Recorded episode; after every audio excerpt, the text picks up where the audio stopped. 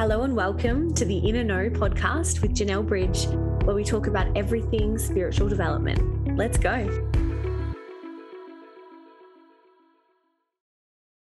Hello, my loves, and welcome back to my podcast. So, today, what we're going to talk about is love, right?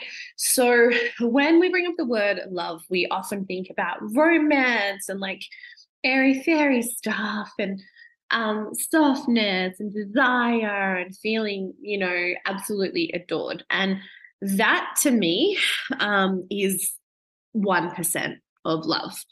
There's so many ways that we can experience love in our life, in our lifetime, in our romantic relationships, in our friendships, with our pets, with our children, with our work colleagues. Like there's so many ways that, in which we can experience love. And the number one one that we focus on is our romantic relationship. So often people come to me and they're like, I just, I'm ready to receive more love. And I'm like, fantastic. What does that mean to you?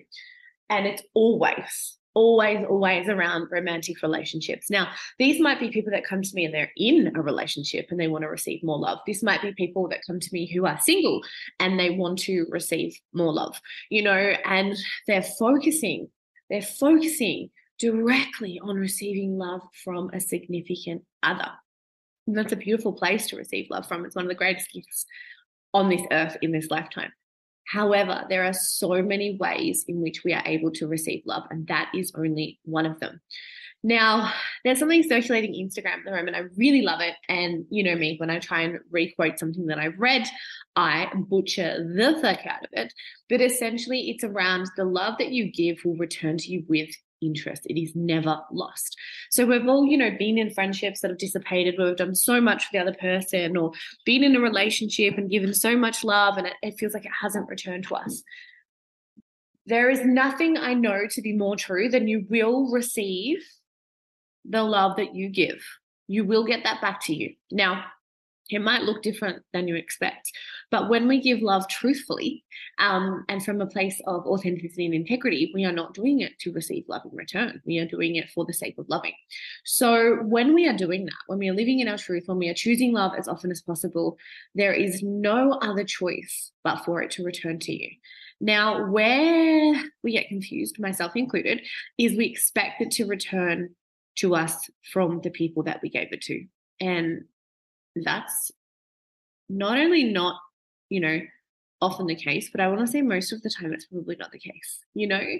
But I promise you, and I know this to be true, and I've had it proven recently, is the amount of love that we put out into the world is returned to us. It might not be received, returned to us from that person. It might be returned to us from another space. And there's so many things about relationships and love that I could speak into and talk into because I find it to be such a complicated but simple matter. Now, so many people come to me and they say, How do I find the one? And, you know, we talk about our relationships that come into our life are to mirror where we're at and are also to teach us lessons. Yeah. So we can't heal completely alone. We need to be triggered. We need to be have ourselves mirrored back to us by someone we love, whether that be, and relationship is like the biggest, most clarifying, magnifying mirror that you can receive. So, you know, work on yourself and put more love out into the universe essentially, and you will receive more love. Open up, stop accept, expecting perfection, start to, there's so many ways, so many things, right? Um, stop accepting, expecting perfection and in yourself and others. Start to love yourself completely and wholly because of your thoughts. All of that but I want to talk to you today about love as a whole, and I guess love as a verb. Um, so my heart is hurting when I speak this truth. It's not hurting for me, it's hurting collectively. I feel very well loved at the moment, but it's hurting for the collective. It's hurting for what I know so many people go through it's just this element of not feeling deeply connected to other people and not perhaps feeling loved.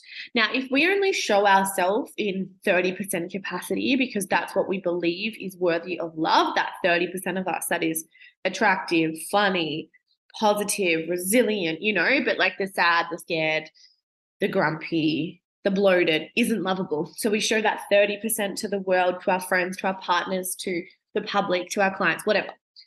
We will only receive love and nourishment for 30% of us. So we will continue to reiterate that those parts of us that are no good are not worthy of love. We will never feel loved in full because we're not putting our full self out there. We're hiding it away, right? We're hiding it away. And then what happens is the people that do love us and the love that we do receive for that 30% that we're putting out there is we're like, well, I'm a fraud. I'm a fraud. I'm not like that all the time. Now, this is not saying that you have to show every part of you to every single person. But when we tell ourselves that only certain parts of us are worthy of love, which is a subconscious belief that we have, we reiterate that constantly by only showing those parts. Now, where relationships, romantic relationships come in as a huge mirror is we can't hide. We cannot pick and choose what's shown. All of us are shown all the fucking time. All the time. And so it's not that when we move in together that the honeymoon period ends and we start to notice the flaws in each other. It's that the flaws are shown. That our that not even that our flaws are shown, but we are triggered when someone notices our perceived flaw and we don't feel loved about it. So it's not that they're noticing us going, oh, I don't like that about her. They're noticing us, they're saying something, and we are fucking responding in a trigger and they don't like the trigger, and vice versa, if that makes sense. So it's a different way to think about it. Thank you, Spirit, for dropping that in. Anyway, what I'm saying here is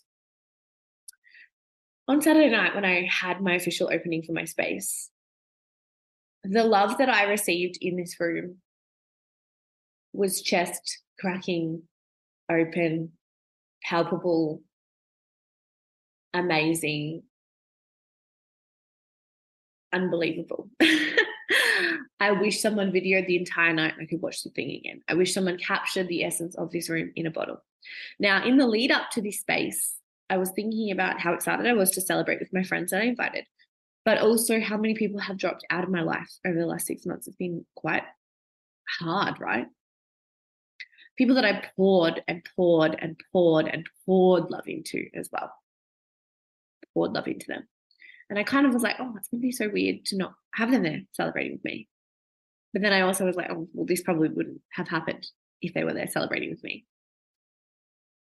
As in, I probably wouldn't have progressed. I probably would have continued to pour lots of love into them and been distracted.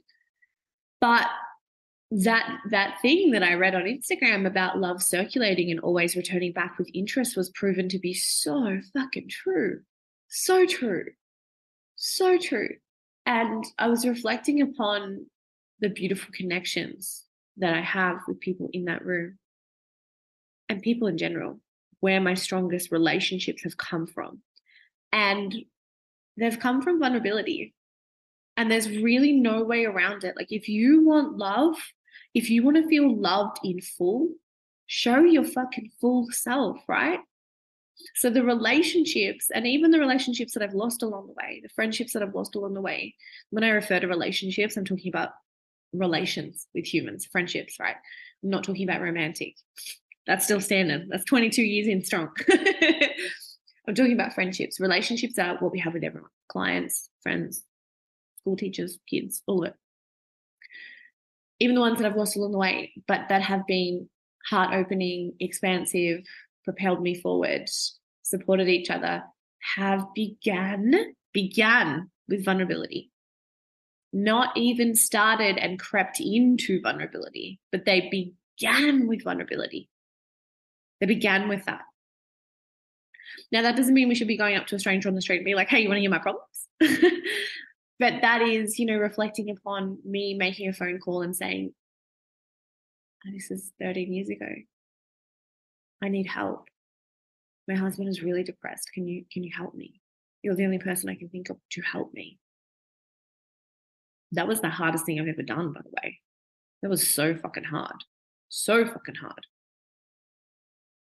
I won't even go into why it was hard, but it was really fucking hard. And vulnerability. Vulnerability gives space for someone else to be vulnerable with you, to be vulnerable in return, so that you can actually show all of yourselves to others and know that they can show all of themselves to you and receive nothing but love in return. So, all of these relationships have one, been born of vulnerability, or two, grown, expanded, become really fucking fulfilling because of vulnerability. And again, vulnerability isn't like, oh my God, I'm a victim, help me, I don't want to be a victim anymore. But it's about being really fucking honest and allowing to people to see all parts of you. People in this room on Saturday night have just turned up at my house when I haven't responded to messages. They've just turned up. My ego's like, what the fuck? My house is messy. I'm wearing a fucking massive t-shirt and I wash my my hair in three fucking days. That's that's actually really standard for me. but back then it wasn't. I hadn't trained my hair to not be washed, right? Um, my house is messy. I haven't looked before, you know. My heart doesn't care. My heart doesn't care. Their heart doesn't fucking care. They're just checking that I'm okay. So people in that room that push, I don't care. I love all of you. Doesn't mean there's perfect relationships in that room because there's definitely no such thing, right? It's triggers, we trigger each other, all of it. But all of the beautiful friendships and relationships that I have grown have been from vulnerability. Nobody looks at a perfect person and says, I want to be their best friend. They go, they're cool. I'm placing them on a pedestal. I'm going to love the shit out of them. I love how I feel hanging out with them. But true love, true connection is grown from vulnerability, from flaws, from the, the fucking messy conversations, right? Those conversations where you go, oh my God, I don't even want to talk about this. makes me feel really uncomfortable. You know, I can't tell you how much my heart glows when someone says to me, I feel like I need to share this with you. Thank you. Thank you for feeling safe enough to share it with me. Thank you for opening space for me to share something with you when I need to. Thank you. And, you know, all of my work, all of my work that I do, my retreats, my women's circles, my teachings, coaching, all of it, I share that we think that when we share our vulnerabilities, our fears, our traumas, our previous life experiences with someone, that they will love us less because of that. And what we find, and ruminate on this for a bit, right, is when someone shares with us their battles, their fears, their life story, our love for them fucking grows. We love them more because of what they've been through, not less. So if you want more love, be more vulnerable. Open the fuck up. Allow yourself to be seen in full. I know it's not comfortable. I know it's not, it sucks. But it's the only way that you will show yourself that you are worthy of being loved in full through everything.